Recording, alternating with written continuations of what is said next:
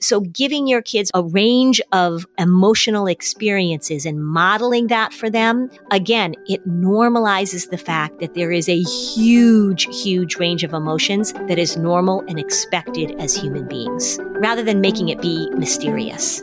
Welcome to season six of Flusterclux with Lynn Lyons, where we talk about a family's anxiety and all the big feelings, too. We tackle the serious stuff without being too serious. And I'm your co host, Robin. I'm Lynn's sister in law, and I'm here to ask your questions. And I'm Lynn Lyons. I'm an anxiety expert, speaker, mom, and author. And I've been a therapist for over 30 years. Parenting can be a Flusterclux, and I'm here to help you find your way. I'll give you concrete steps to take and the words to say.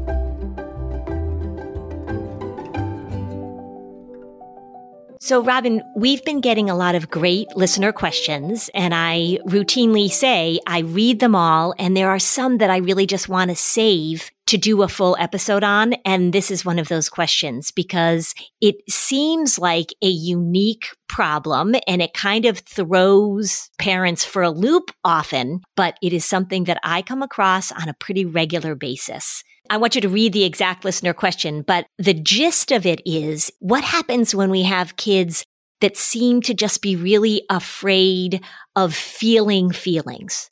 So they're afraid of feeling it themselves, but also they start to avoid things that will evoke any kind of emotional response in them. So it means that they're staying away from movies or going to parties and it can be positive or negative emotions, but it's this sense of this feeling is overwhelming to me. And it's almost like they have a fear of feelings is the way to think about it. When feelings are scary. When feelings are scary, even if they're not scary feelings, the feelings themselves are scary. So it's an interesting topic, but again, something that I run up against quite a bit, actually. Go ahead and read the question for us. My eldest kid, who's six, feels really overwhelmed by very intense emotions, and I don't know how to describe it. He doesn't want to see movies or puppet shows because I think he's scared of a feeling that they can provoke. And I don't mean being scared of scared movies, which would be understandable it feels like he's scared of feeling overwhelming feelings and not necessarily fear to the point that he won't go tomorrow to school because they're going to show a movie and I don't feel I should force him to go unprepared. Is this another kind of worry or anxiety? I'd like for him to overcome this and be able to enjoy a family night movie or go to concerts or to the theater. Am I starting to doubt he will grow out of this? Can I use the worry brain approach and how? Okay, this is something that I come up against a lot. And here's the thing. So first of all, when somebody says, is this a different kind of worry? It's a different content of worry. The way that this child is responding to feeling big feelings is the same as this child would be responding to if he were afraid of loud noises or if he were afraid of bumblebees or if he were afraid of tummy aches or if he were afraid of fill in the blank because it makes him feel uncomfortable. He gets overwhelmed. And then of course, his goal, his response is to try and avoid. What happens with this is very similar to what happens with every other worry or anything else that we're afraid of is that it just feels too big for him to handle. And for whatever reason, and we don't have to spend a lot of time trying to figure out why does he have this problem and what's going on? This is probably just an emotionally sensitive little person. Just like some people don't like spicy food or some people are really overwhelmed by loud noises or they don't like crowds. This is something that he's getting overwhelmed with. The approach that you take is the same. Having a discussion with him about how his worry shows up and announces to him and makes him feel scared and overwhelmed when he's feeling big feelings the cheat sheet about what anxiety is is it's that how can you tolerate uncertainty and discomfort? The mom would really want to lean in on the feelings make you uncomfortable approach. You're afraid of feeling uncomfortable by a variety of things. Right. So she could even start off by saying, I know that this makes you feel uncomfortable and give some examples. Say, you know what? There are some people that get uncomfortable when they see a spider. Talk to him perhaps about the things that he doesn't get worried about that maybe very commonly other kids do. So you say, remember how when you started to swim, you were so excited to jump in and you put your head underwater? There are some kids that are, get really nervous and really worried about putting their face in the water. Or remember the time when, and so you're giving him a range of experiences. So remember, we're using the content to practice the process. So his content happens to be these big feelings. And what we want to do is we want to say, you are going to feel big feelings. And you might be watching a TV show and somebody feels really sad. Or you might be watching a movie and there's a time when somebody's feeling really anxious. That makes you feel uncomfortable. But the way we learn how to manage our discomfort is to sit there with it and let those things happen. Let those feelings come and let ourselves get used to it. So right now, what happens when we help kids avoid is that they never get the experience of being able to get to the other side. We want him to get to the other side of these feelings and it's probably those feelings that make us all uncomfortable, right? Sadness or worry. It could be even the intensity of somebody having a big surprise, even if it's positive. You want to give him opportunities to feel, to experience this trigger, this content, and then you help him get to the other side.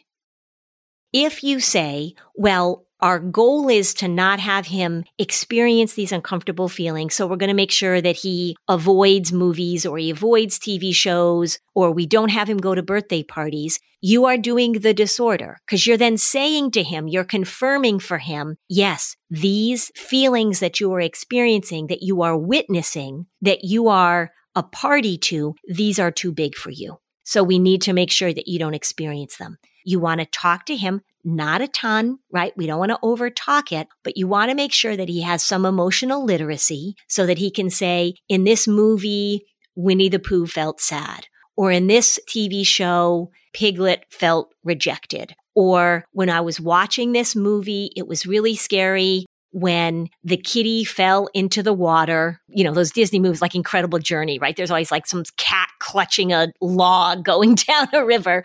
These are big feelings and they make you feel uncomfortable. You don't even have to talk a lot about those specific feelings. You can help him give a word to it, but it's the experience of him witnessing this that makes him feel uncomfortable. How can you watch things together and help him move through it so he gets to the other side? Let's take a break, but when we come back, let's talk about a lot of different ways that parents and younger children can develop deeper emotional vocabularies because I feel like that's kind of part of this. Yep. How are those New Year's resolutions going? Well, many are destined to fail. But lucky for you, here's one easy resolution idea that we gave you that we can all make, and it will make your life easier. It'll be kinder to our planet, and it will transform the way you do laundry in 2024. And that is switching to Earth Breeze. Earth Breeze looks like dryer sheets, but it's ultra concentrated laundry detergent, and it couldn't be easier. You just throw a sheet in with your laundry in any temperature, and you watch it dissolve in any wash cycle hot or cold. There's no measuring, there's no mess, there's no fuss, there's no wasteful plastic jug. EarthBreeze fights everyday stains and odors, giving you an amazing clean every time. The best part is you'll never run out again thanks to EarthBreeze flexible subscription that you can adjust, pause, or cancel at any time with no hidden fees or penalties. And you'll save a whopping 40% when you subscribe. Shipping's always free and it comes in a slim cardboard envelope that saves a ton of space. So switching to EarthBreeze won't only make laundry day easier for you, but it will also be easier on the planet. So help me make plastic jugs a thing of the past. And if Earth Breeze doesn't end up being the 2024 update of your dreams, you don't even have to return it. Just let them know it's not for you and you'll get a full refund, no questions asked. Get started with Earth Breeze and save 40%. Go to earthbreeze.com slash flusterclux. That's earthbreeze.com slash flusterclux for 40% off your subscription. Hey, so the other day I had to change my car insurance. And guess what? I bought new car insurance and they sent me a check, right? So that you could buy something and get money back at the same time doesn't happen very often. And it's pretty darn fun. That's why you got to check out Ibotta. Ibotta is a free app that gives you the most cash back every time you shop. On hundreds of items, from groceries to beauty supplies to toys, you can make sure you're beating inflation no matter what you're purchasing. So the average Ibotta user earns $256 a year. That's actually more than I got back on my car insurance, I'll tell you. That could cover the cost of an entire shopping trip. Other apps give you points that don't amount to too much. With Ibotta, just add your offers in the app, upload your receipt, and you get real cash that you can cash out to your bank account, PayPal, or gift cards. So join the 50 million users earn cash back every time you shop. Over 2,700 brands, everybody. Retailers, including Lowe's, Sephora, Best Buy. Right now, Ibotta is offering our listeners $5 just for trying Ibotta by using the code FLUSTER when you register. Just go to the App Store or Google Play Store and download the free Ibotta app to start earning cash back and use the code FLUSTER. That's I B O T T A and use the code FLUSTER. Do you think seeing a therapist or a psychiatrist would be helpful, but you don't have the time to actually find one? And then, like, when do you have time to meet with them? Try Talkspace. By doing everything online, Talkspace has made getting the help you want easy, accessible, and affordable. It's in network with most major insurers. There's no need to commute to appointments. You won't miss time at work or have to line up childcare in order to attend sessions. It's mental health care made easy. Talkspace lets you send messages to your therapist so you don't have to wait for your next session. Therapy can help you shift your perspective and find tools to cope in difficult times. Talkspace is the number one online therapy platform with licensed therapists in over 40 specialties, including anxiety, depression, substance abuse, relationship issues, and much more. As a listener of this podcast, you'll get $80 off your first month with Talkspace when you go to Talkspace.com slash fluster. To match with a licensed therapist today, go to Talkspace.com slash fluster to get $80 off your first month. That's Talkspace.com slash fluster.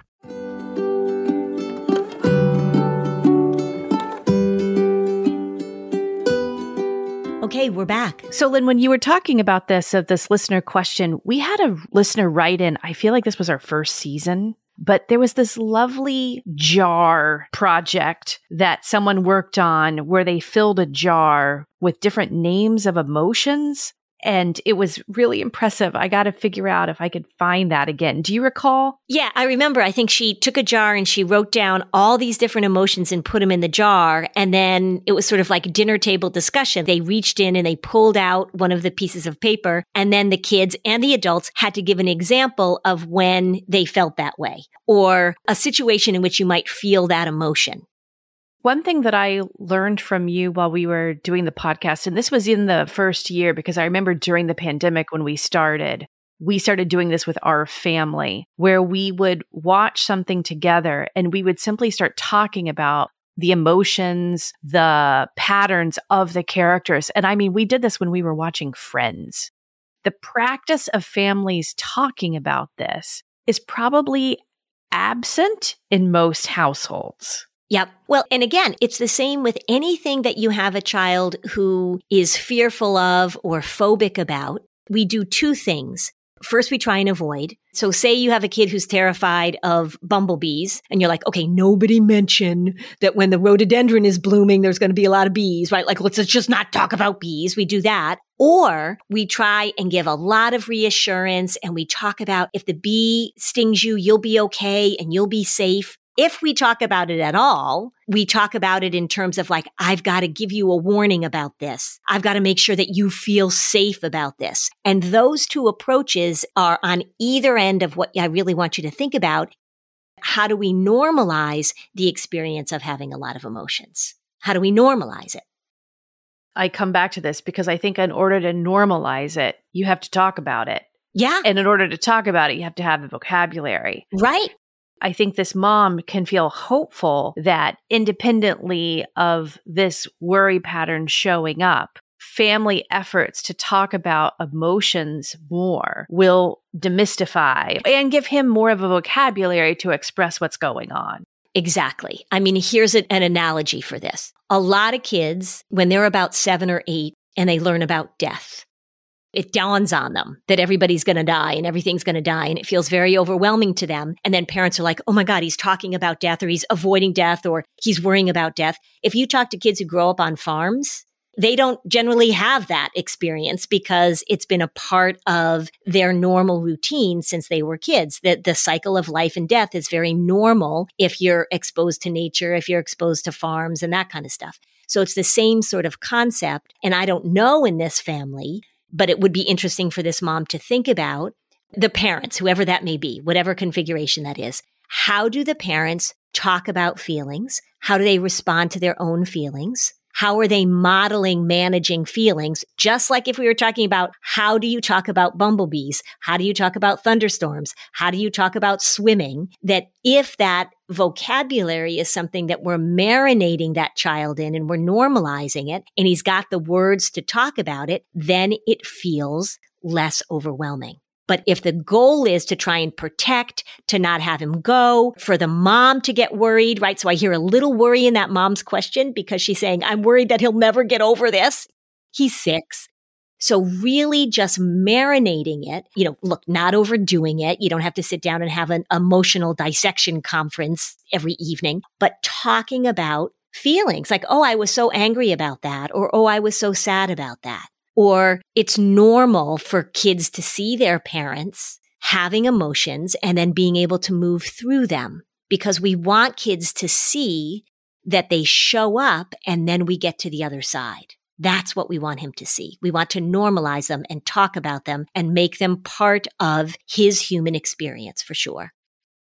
This mom, if she were a client of yours, with what level of certainty do you feel like if you had more information about the adults in the household and their emotional management, the mom probably has some homework that would help too? Yeah. And again, I'm just guessing. We don't know. Right. But I said at the beginning, I see this a lot, right? This is not an unusual thing. It's not a different type of worry. It's not a different, we don't need a different approach. But it would be the same as if I had a child who was really afraid of germs I would probably look and see how does this family talk about germs? What's the language that they use? Are they catastrophic about it? Are there avoidance things that go on? And I would ask the same about emotions. Are emotions for some reason in a lot of different ways in this family, are they difficult to talk about?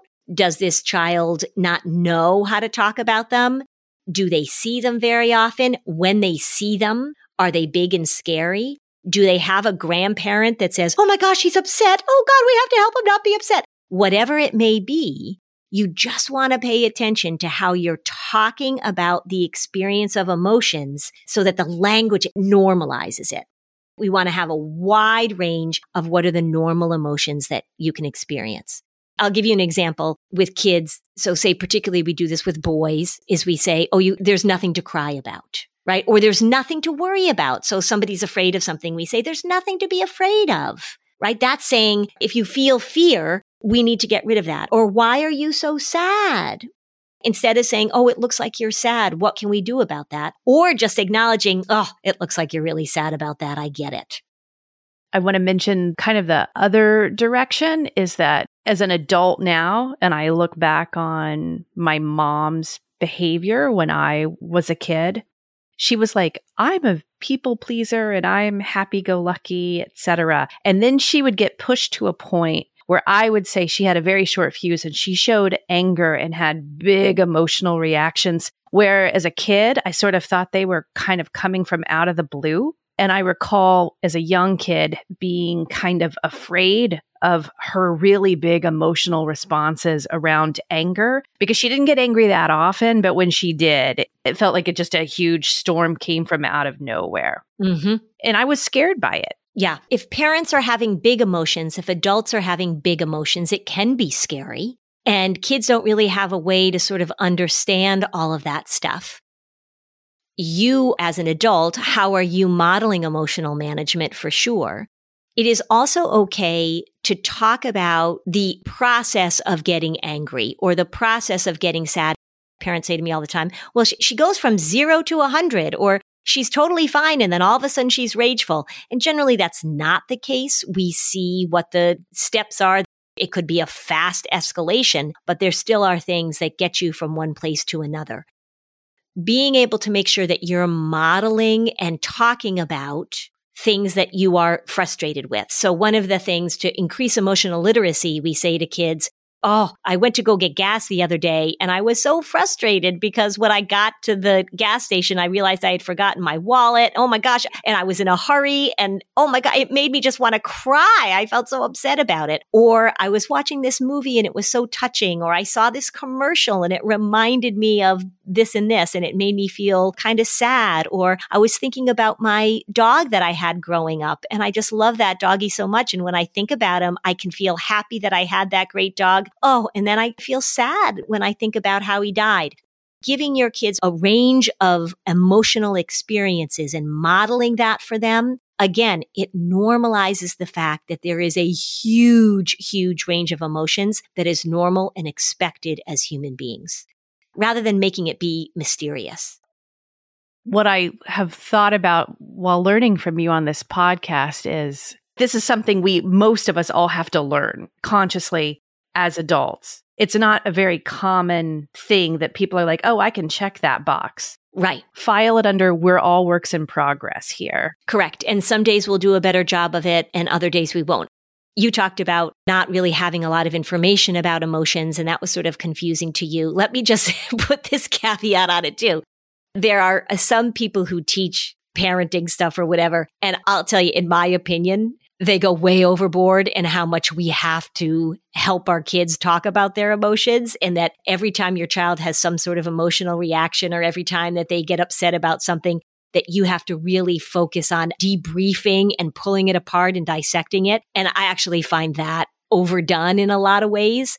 We want to look at helping our kids express themselves emotionally and being able to identify their emotions but if your child doesn't want to put his shoes on before you go out the door, you don't have to sit down and have a 15 minute discussion about the feelings he has about not wanting to put on his shoes. You can say like, look, I get you don't want to put your shoes on right now. I understand that, but we got to go. So let's go. So you can go too far in the other direction. I just want to say that too, that you can become this parent that feels like you have to talk about every emotion that your kid has in every moment. And that's not realistic either. Well, that's why you always say talk 85% less. That's right. If you can only say 15% of what you want, make it count. Yeah, make it count. And you don't have to feel like it's your job as a parent to dissect and talk about every difficult thing that your kid goes through. Sometimes just a little empathy, like, oh, that sounds hard. Yeah, I get it. That must have been so annoying. That's okay too. You don't have to overtalk this. You want to just make room for discussions of emotion. You want to make room for the fact that a lot of things that we experience, if we're watching something emotionally, it does make us uncomfortable. So, this listener question was with a six year old, but this is universal. So, let's talk about teens and adults. Yeah. Again, this mom said, I'm worried that he's not going to get over this. So if you have a teenager that's really afraid of feeling big emotions or gets overwhelmed by experiencing empathically the emotions of other people, if you have a sensitive human being, those feelings hit hard for sure. So it usually starts early. And if you don't do anything about it, then it can absolutely just keep showing up and showing up. And again, avoidance is the way and lack of experience with emotions is the way to guarantee this thing will keep going. There's another aspect of this, though, that I'd like to talk about in terms of teenagers in particular and adults is that another thing that I'm seeing and I'm hearing about this in my clinical work and I'm getting questions when I'm starting to be on the road now because I'm back on the road with schools and all that jazz is adults being really afraid of teenagers experiencing emotions. So it's almost like the teenager is having big emotions about something. They had a breakup. They're really angry about something. They just got rejected. They're upset because they got cut from a sport team or they didn't get included. And they're having big emotions that I would absolutely categorize as developmentally appropriate for both the age and the situation. And the adults are getting freaked out. The adults are getting overwhelmed.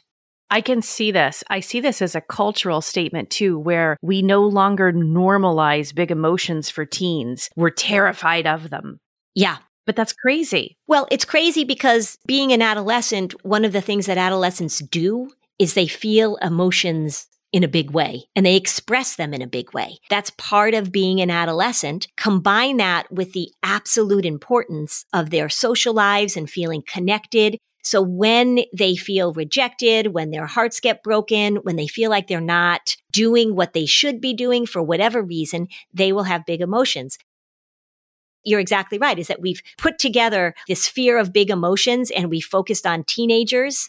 And that's exactly what teenagers are supposed to be doing. I think a lot of this comes from understandably the fear that a lot of parents are having right now about teenager mental health because the language about it can be so scary and so catastrophic. And so when you hear about something happening to a teenager, certainly when we hear about a suicide or you hear about somebody withdrawing from school or you hear about self harm, parents are really feeling on edge about the emotional expressions of their teenagers and they're panicking a little bit.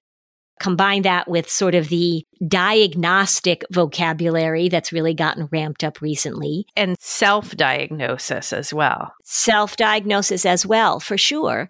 So that we're using a lot of language that's pretty catastrophic and pretty diagnostic for what I would consider a really normal range of emotions, particularly in teenagers. A teenager's typical emotional arc was sort of understood for many decades. But then you throw in a smartphone and a TikTok account, mm-hmm. and things are different now of how we talk or think about things. Correct.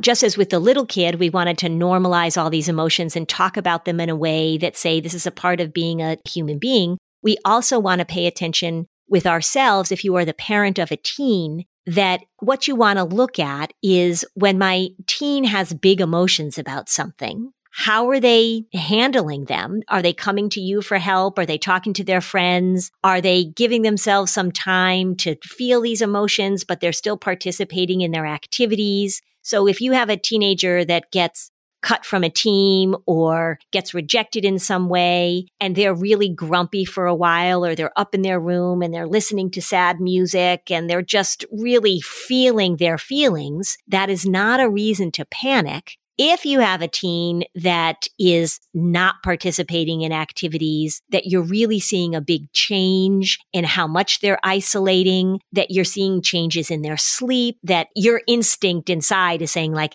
my kid has really been different about this and it's lasting for a long time, then you pay attention. But if you are riding the roller coaster of adolescent emotions and you see your kids feeling big feelings and then the next day they're okay or the next week they're okay, that doesn't mean they're bipolar, by the way. Parents will say that to me. Well, she's happy one day and then sad the next. I go, yeah, because she's 15 being able to normalize that they're going to have big reactions to things that are emotional, that are painful, right? I mean, just as we see kids throwing themselves on the floor and sobbing because they have a heartbreak, we also see them screeching for delight and running around after they saw the Barbie movie and we say, Oh my God, right? Take it down a notch. That's the roller coaster of big emotions that we can expect from this developmental stage.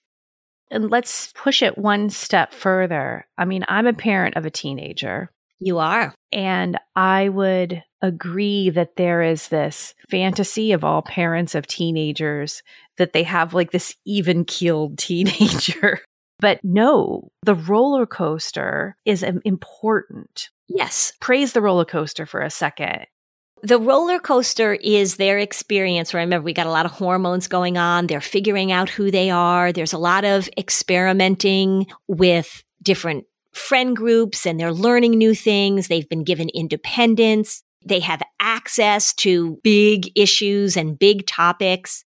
It is really normal for them to work through a lot of these things with big emotions. The roller coaster of, I feel miserable. I'm so upset. I feel so devastated by what happened and then being able to get through it. So then the next day they feel some relief because maybe they got some good news from a friend or maybe it wasn't as bad as they thought or maybe a good night's sleep really helped. So being able to talk to your teenagers and really normalize the fact that they're going to have big emotions rather than freaking out about it. and helping them also recognize the things that they do that make them feel better and the things that they do that make them feel worse. They're learning about their operating system.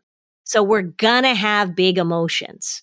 When we come back, let's talk about what does the roller coaster look like in a house that is putting good practices in place around emotional management. This message is sponsored by Greenlight. So when you're a parent, you're going to have your fair share of big talks with your kids, right? About all sorts of big topics. One of those big talks should involve money. And Greenlight can help with that. Greenlight is a debit card and a money app that's made for families. It allows you to do instant money transfers. You can get real time notifications of spending. You can manage chores. You can automate allowance. I know with my kids, we really wanted to help them see the cause and effect, right? If you spend money now, you're not going to have it later. If you earn money now and you save it, maybe you can put it towards some big purchase that you're looking forward to. This is called financial literacy and it allows kids to build independence, to learn how money works, to make them better savers, better spenders. The Greenlight app also comes with an in-app financial literacy game. It's called Level Up so that kids can build money confidence through videos, bite-sized challenges, mini games, and more. More than 6 million parents and kids use Greenlight to learn how to make responsible financial choices. So stop putting off the money talk and start putting your kids on the right path. Sign up for Greenlight today and get your first month free at greenlight.com slash fluster. That's greenlight.com slash fluster to try Greenlight for free. Greenlight.com slash fluster. If you've got kids at home, I think you probably feel like you're feeding them all the time. It's just trying to come up with good recipes, good food, things they'll eat. Well, there's a great podcast. It's called Didn't I Just Feed You? It's a weekly podcast. It's hosted by longtime food professionals Stacie Billis and Meghan Splawn, and it's about feeding our families. It's even for parents who hate to cook because really, kids eat a lot. So every week, Stacie and Meghan get real about feeding kids, tweens, and teens from how to turn nachos into a family dinner. That sounds good. To the magic of meatballs or dealing with that after school snack problem. They talk about coping with picky eaters and the mental load of being the family cook, all as part of their mission to make cooking easier, more delicious, and maybe even fun. So, Didn't I Just Feed You is available on iTunes, Spotify, Stitcher, Google Play, or anywhere you get your favorite podcast. You can learn more on didn'tijustfeedyou.com or find them on Instagram as at didn't I just feed you? You're really going to enjoy listening to Stacie and Meghan. They're going to help you out. And isn't that what podcasts are all about?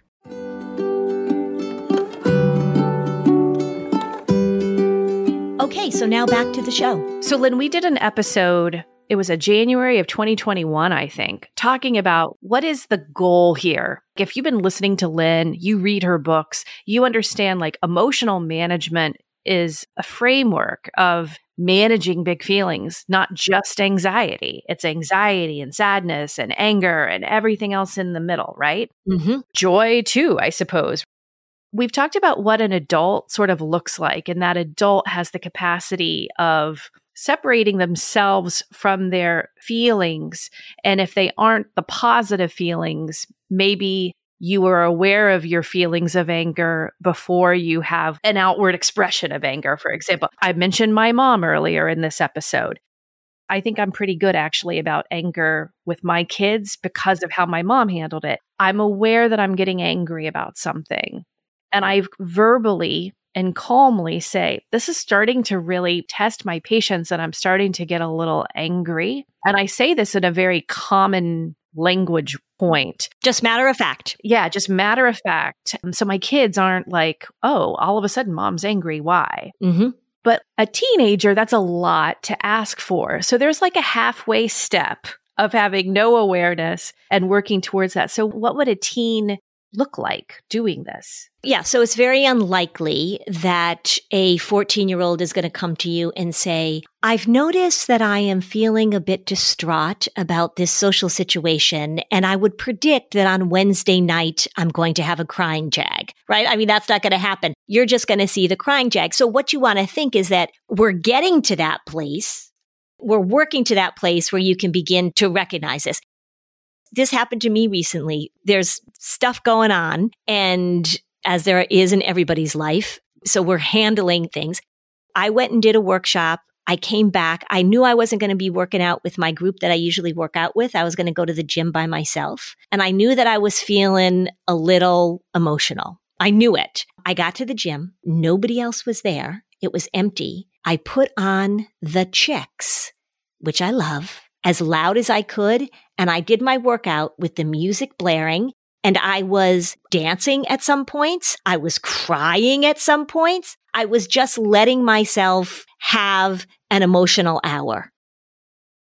I wouldn't have done that if somebody else was in the gym. I wouldn't have walked in and been crying during my bicep curls, but that's maturity. So what we want to think about with teenagers and talk to teenagers, and sometimes we do it after the fact, the post game analysis is how do you develop the ability to express what you're feeling? And then when those feelings get you so that you're going to have a crying jag, how do you give yourself room to do that in a way that doesn't overwhelm you or the people around you. So it's really okay to say to a teenager, you know what? It sounds like you just are having such a hard time. Is there anything else I can do to help? Do you just need to cry a little bit? Sometimes they're going to want to put on their sad music. They're going to want to just mope and be sad for a while. As long as you are kind of the emotional sidecar a little bit of the emotional observer. You're just giving them language. You don't have to jump in and fix everything. I don't want parents to freak out about it, but saying like, it just looks like you're having a really rough time and I totally get it. It's modeling for them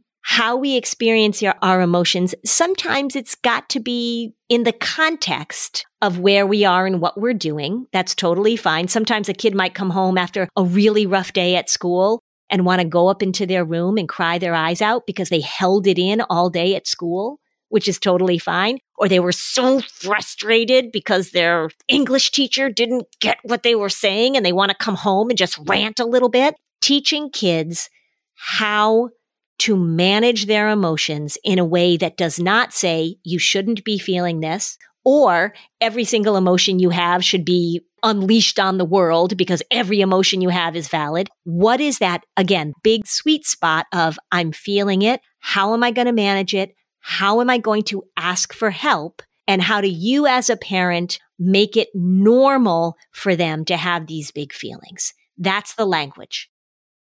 We actually had another listener write something in that this is reminding me of that I want us to repeat here. And this is around anger there was a mom who was talking about her son's angry outbursts that could sometimes be violent.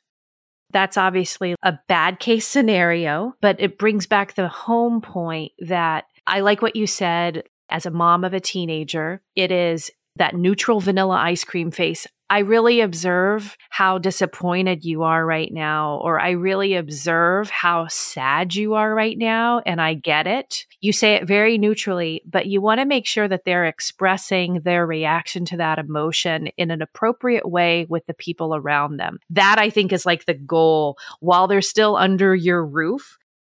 It's not acceptable to express your anger in this violent way, hit a wall, hit your sibling, or whatever, right? Or it's not really constructive for you to express your sadness in a way that could be unhealthy. But it's, I get it that you have these feelings. I would love to help you if you need any support. How can you express them and honor them in a healthy way? Right. And the thing I think I want parents to know is that there are so many ways in which you can express your feelings, your emotions in a healthy way. And there aren't all that many unhealthy ways. The list of how do we express our emotions in unhealthy ways is a lot shorter actually than the list of how we can express it in healthy ways. You can draw, you can sing, you can cry, you can go for a walk, you can talk to your best friend, you can go outside and throw rocks at a tree. The list is so long of how we can help kids to process their feelings. And then when we talk about what are the things that we don't want kids to do that should make us alarmed or that are unhealthy? Harm and self harm. That's right. That's like the list is pretty short. Yeah. Destruction, harm of somebody else or harm of yourself or harm of property. And then we also want to put on that also denial. So suppression, denial. I'm not angry. I'm not sad, but really saying there are so many ways that I can help you handle these big emotions. There are so many healthy ways. How many of us are listening and realizing a lot of adults could benefit from this advice too? that we know. Yeah. We're all works in progress. Yep, that's right. And this is why when I talk about elimination strategies, this is why I talk about this so often is we have to make sure that we are not teaching kids strategies that really tell them either implicitly or explicitly that the way to manage your stress, your anxiety, your sadness, your anger is to do th- something that says, I have to get rid of it. What I want them to hear is it's totally fine for you to feel this feeling and have this feeling. And I want you to find a way that helps you get through it because it's going to be back, not get rid of it because that's really impossible. And then we start to make those unhealthy choices, unfortunately. You use the phrase elimination strategy, but I just want to unpack that, that what you're saying is don't try and get rid of something, sit with it. Mm-hmm. So elimination strategies are bad, not good. Mm-hmm. I talk about this a lot with anxiety and when I'm working with clinicians and things. Make sure that your message is not, we're going to get rid of this feeling. I'll give you one example of something that drives me crazy. You say, well, what I'm going to do is I'm going to write down all of my worries. I'm going to put them in a box and I'm going to bury them in the backyard. No, we're not. We're going to have those worries. They're going to be there. They're going to come up. We're not going to get rid of them. So that's a little kid example of elimination strategy because then they say, well, you told me to do that and it didn't work because I feel these feelings. And a big person elimination strategy usually has to do with substances. So I feel this way. If I drink, if I smoke pot, if I use another substance, I can get rid of.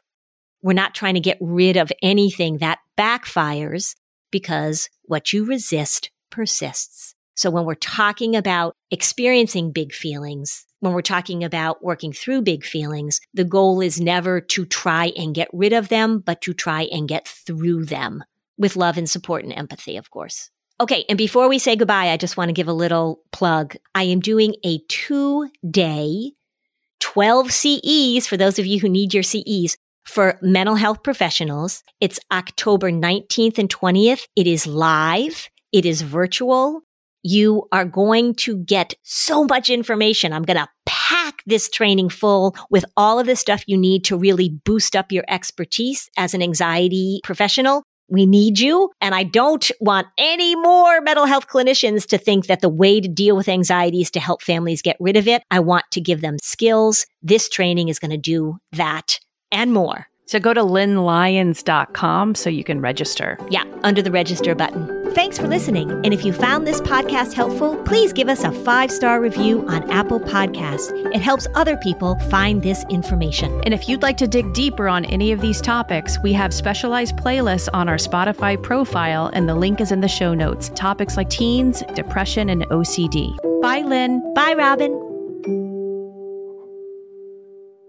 Hey there, I'm Debbie Reber, the founder of Tilt Parenting and the author of the book Differently Wired. The mission of Tilt is to change the way neurodivergence, whether that's having a learning disability, having ADHD, being gifted, autistic, or some combination of all of the above, is perceived and experienced so differently wired kids and the parents like us raising them can truly thrive.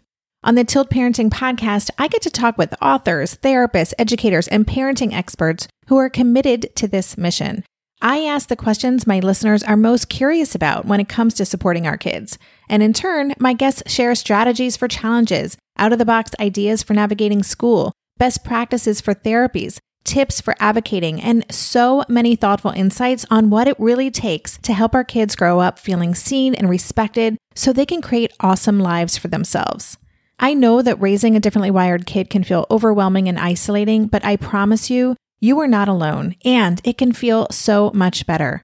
If you're on this parenting journey, come listen to Tilt Parenting. Together, we can shift this paradigm and show up for our exceptional kids with hope, possibility, and joy.